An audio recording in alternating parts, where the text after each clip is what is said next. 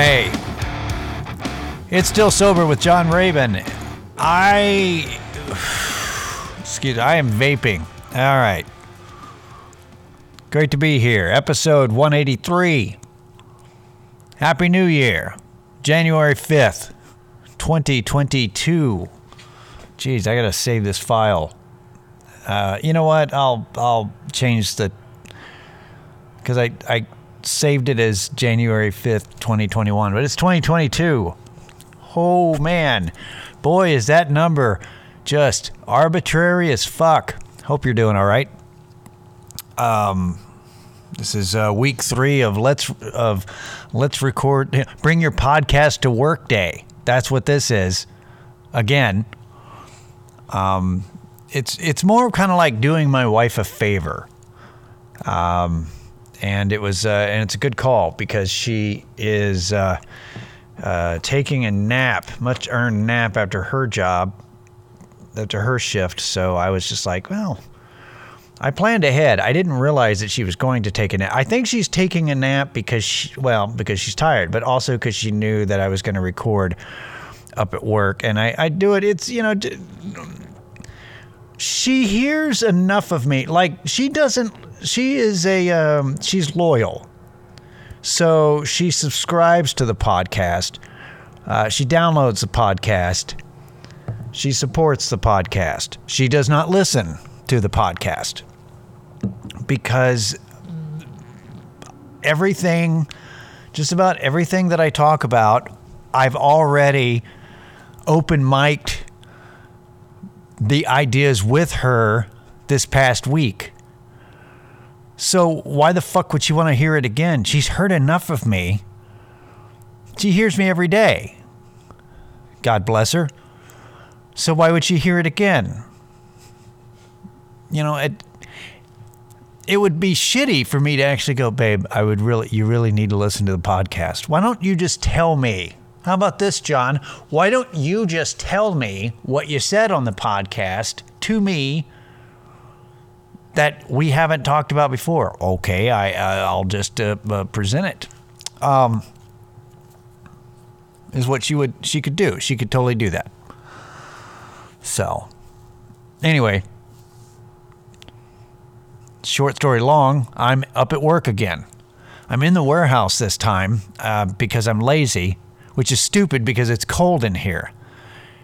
It's uh, the cold front finally hit here in Texas, here in Austin, Texas. Um, it's I don't know what it is. It's I say cold front. I think it was a high of 60 today, but it's uh, but it's chilly in here still because it it you know it's it's cold for us.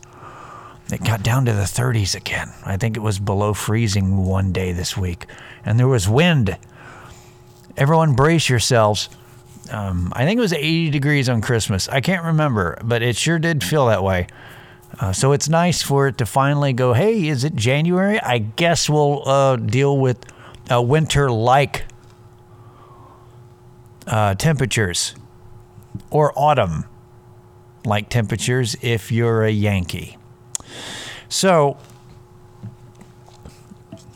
I don't have a lot I want to talk about. I do have a couple of things that I wanted to mention. Um, and this first thing is the most meaningless of it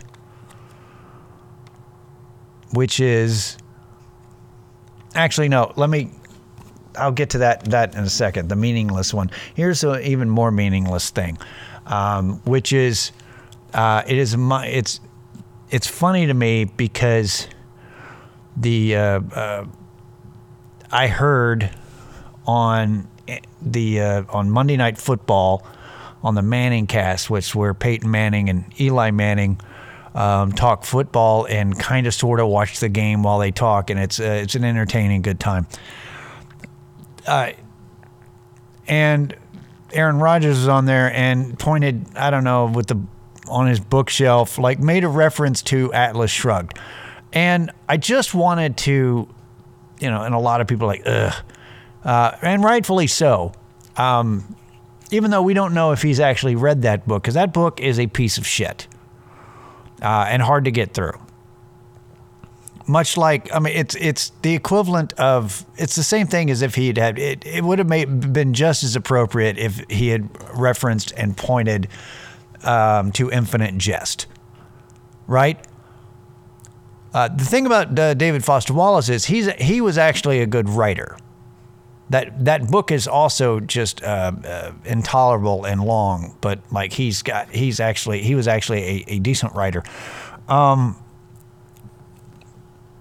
but it's it says a lot about somebody that, that could actually get through a book. Because I know two different types of people who have uh, actually read there's two types of people that said that they have read Infinite Jest. Um, one, people who want to sound like, for status, that they actually, you know, the people who have not read the book and who are liars and who are lying about reading a book because it, they think it'll bring them status. Um, and you can't trust liars. Uh, the other type that have that say that they have read Infinite Jest have actually read Infinite Jest, but force themselves to get through the book to get to the end so that they could say that they want Infinite Jest for status. So people who have poor judgment So those are the two types of people who have actually read the entire book. Because normally what happens is you start reading the book and you're like, this guy's a fucking genius. And you start reading it and you're like, wow. And for 100 pages, you think the man's brilliant. And for about another 50 pages, you start questioning why you're reading the book and why he wrote the book. And then for the last 50 pages, um, somewhere you finally just give up and go, man, this is why, why did I even do this? And then you you know resent it, and then it's a uh, uh, it's it's used uh, in home workouts because it's thick, heavy, and um, just as good as a weight. Um, and the same thing could be said about Atlas Shrugged. And the thing about Ayn Rand is this: this is all you need to know and you can go look up Wikipedia what objectivism is. This is all you need to know about Ayn Rand. She started a philosophy based on the inherent worst parts of human nature, which is self centeredness in the pursuit of your own happiness. Like every, it's all me, and this is the only good thing. The only good thing in life is um, accomplishments and self-service, and it's all about me. And the thing about it is, you don't need a philosophy. You don't need an organized philosophy and a mental. Uh, focus on something that just comes naturally to every human being since they were one years old since you were one and you were like, mine, you don't have to follow some kind of planned out thing that just naturally turns you into a dick. Like you're already a dick. If you don't try and just give in to urges, you're already there. So there's no reason to create a philosophy, and that's all you need to know. So it just made me laugh. I'm like, really? Why? You know, that's that's somebody. Did you just start reading, and you want to sound smart? Like you're already smart. Like just you know, I'm well read. Look, Ayn Rand. Ugh. That's just the the thing that. Eh. I'm like, did your did your girlfriend buy that? Ugh. That's I just needed you to know uh, objectivism is fucking stupid. Just you don't you don't have to have a uh, you don't have to organize your. It's just dumb. It's it's dumb. Bah. Let me just say, by the way, uh, because I forgot. But hello, if you're a sober person, I hope you're staying sober. If you're not a sober person, I hope you're staying sane. One of the things that I like to do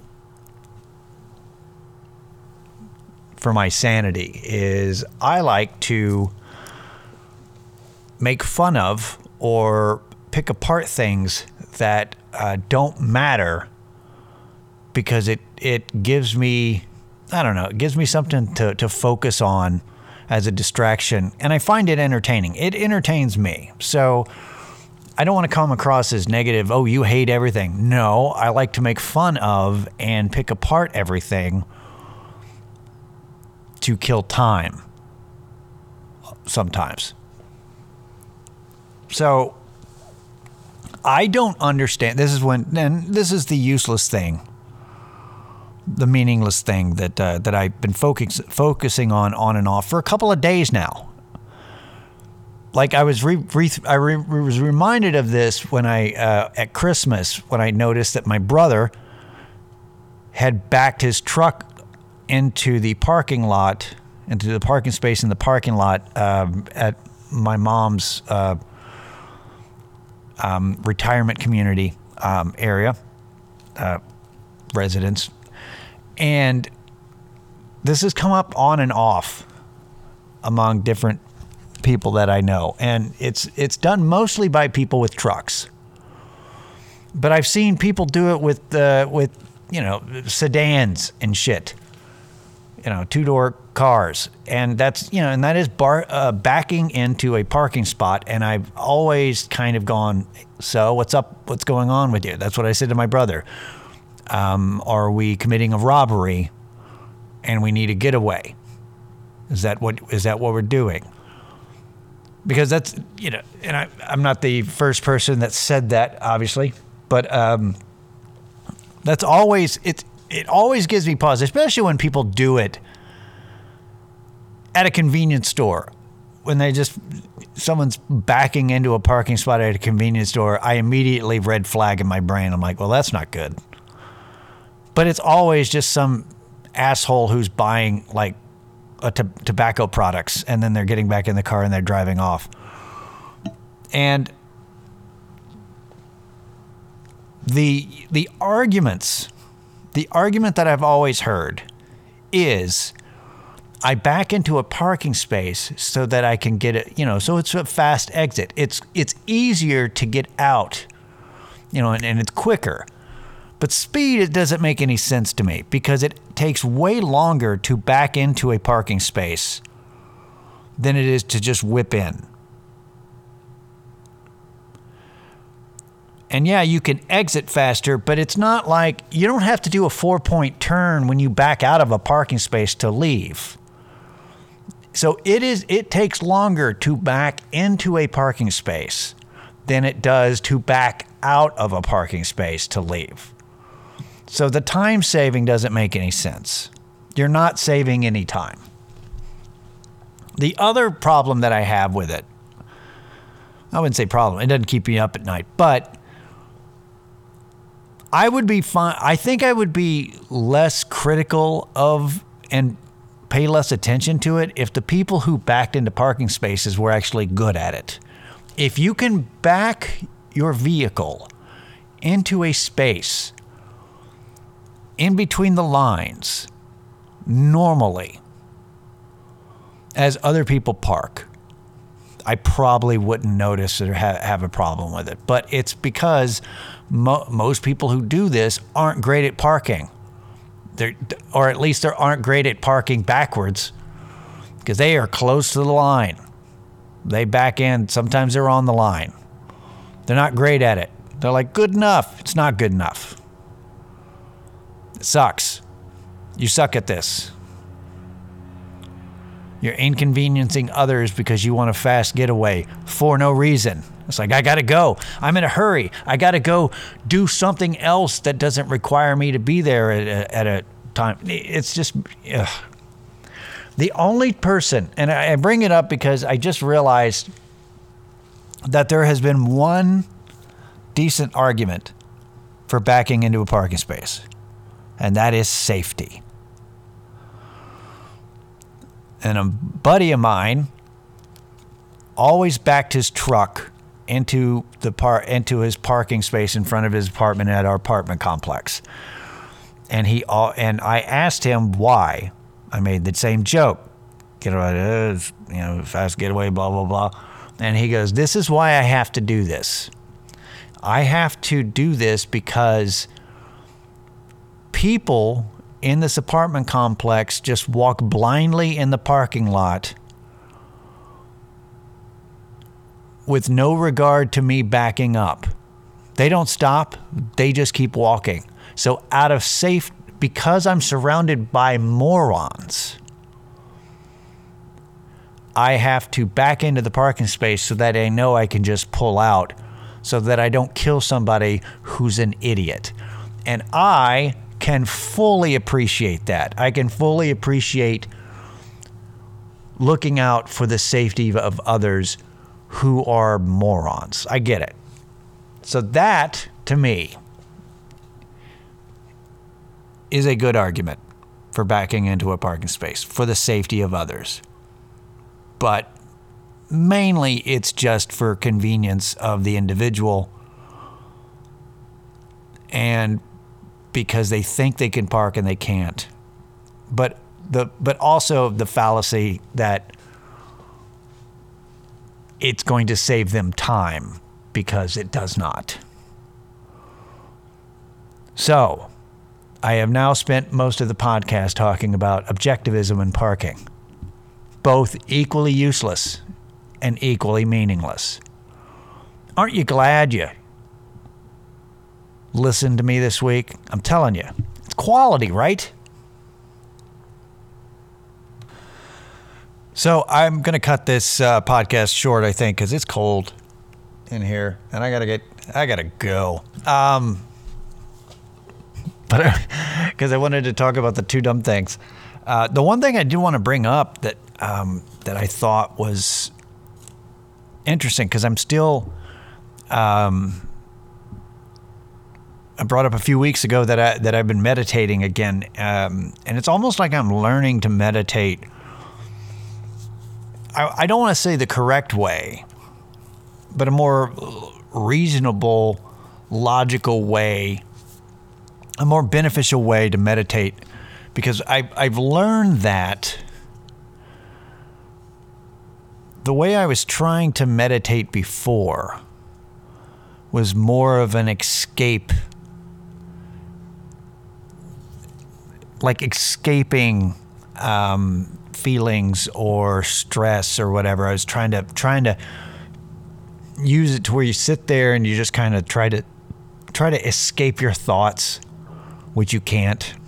You know, try to calm your mind and get away from it. And that's not the way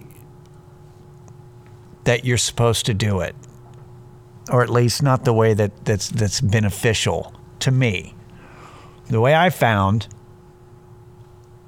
using the uh, you know, and I'm using the uh, waking uh, waking up app. Um, the way it's more about being aware.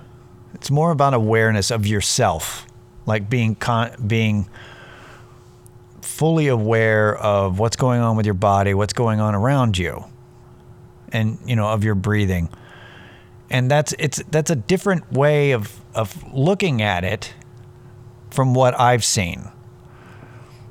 Whereas you're trying to do, you know, in the past, trying to do it a certain way to because that's that's as like oh let's let's sit in a certain way and look at me, you know, kind of in the Instagram, Instagram me meditating here in the middle of the mall or whatever else you're trying to do.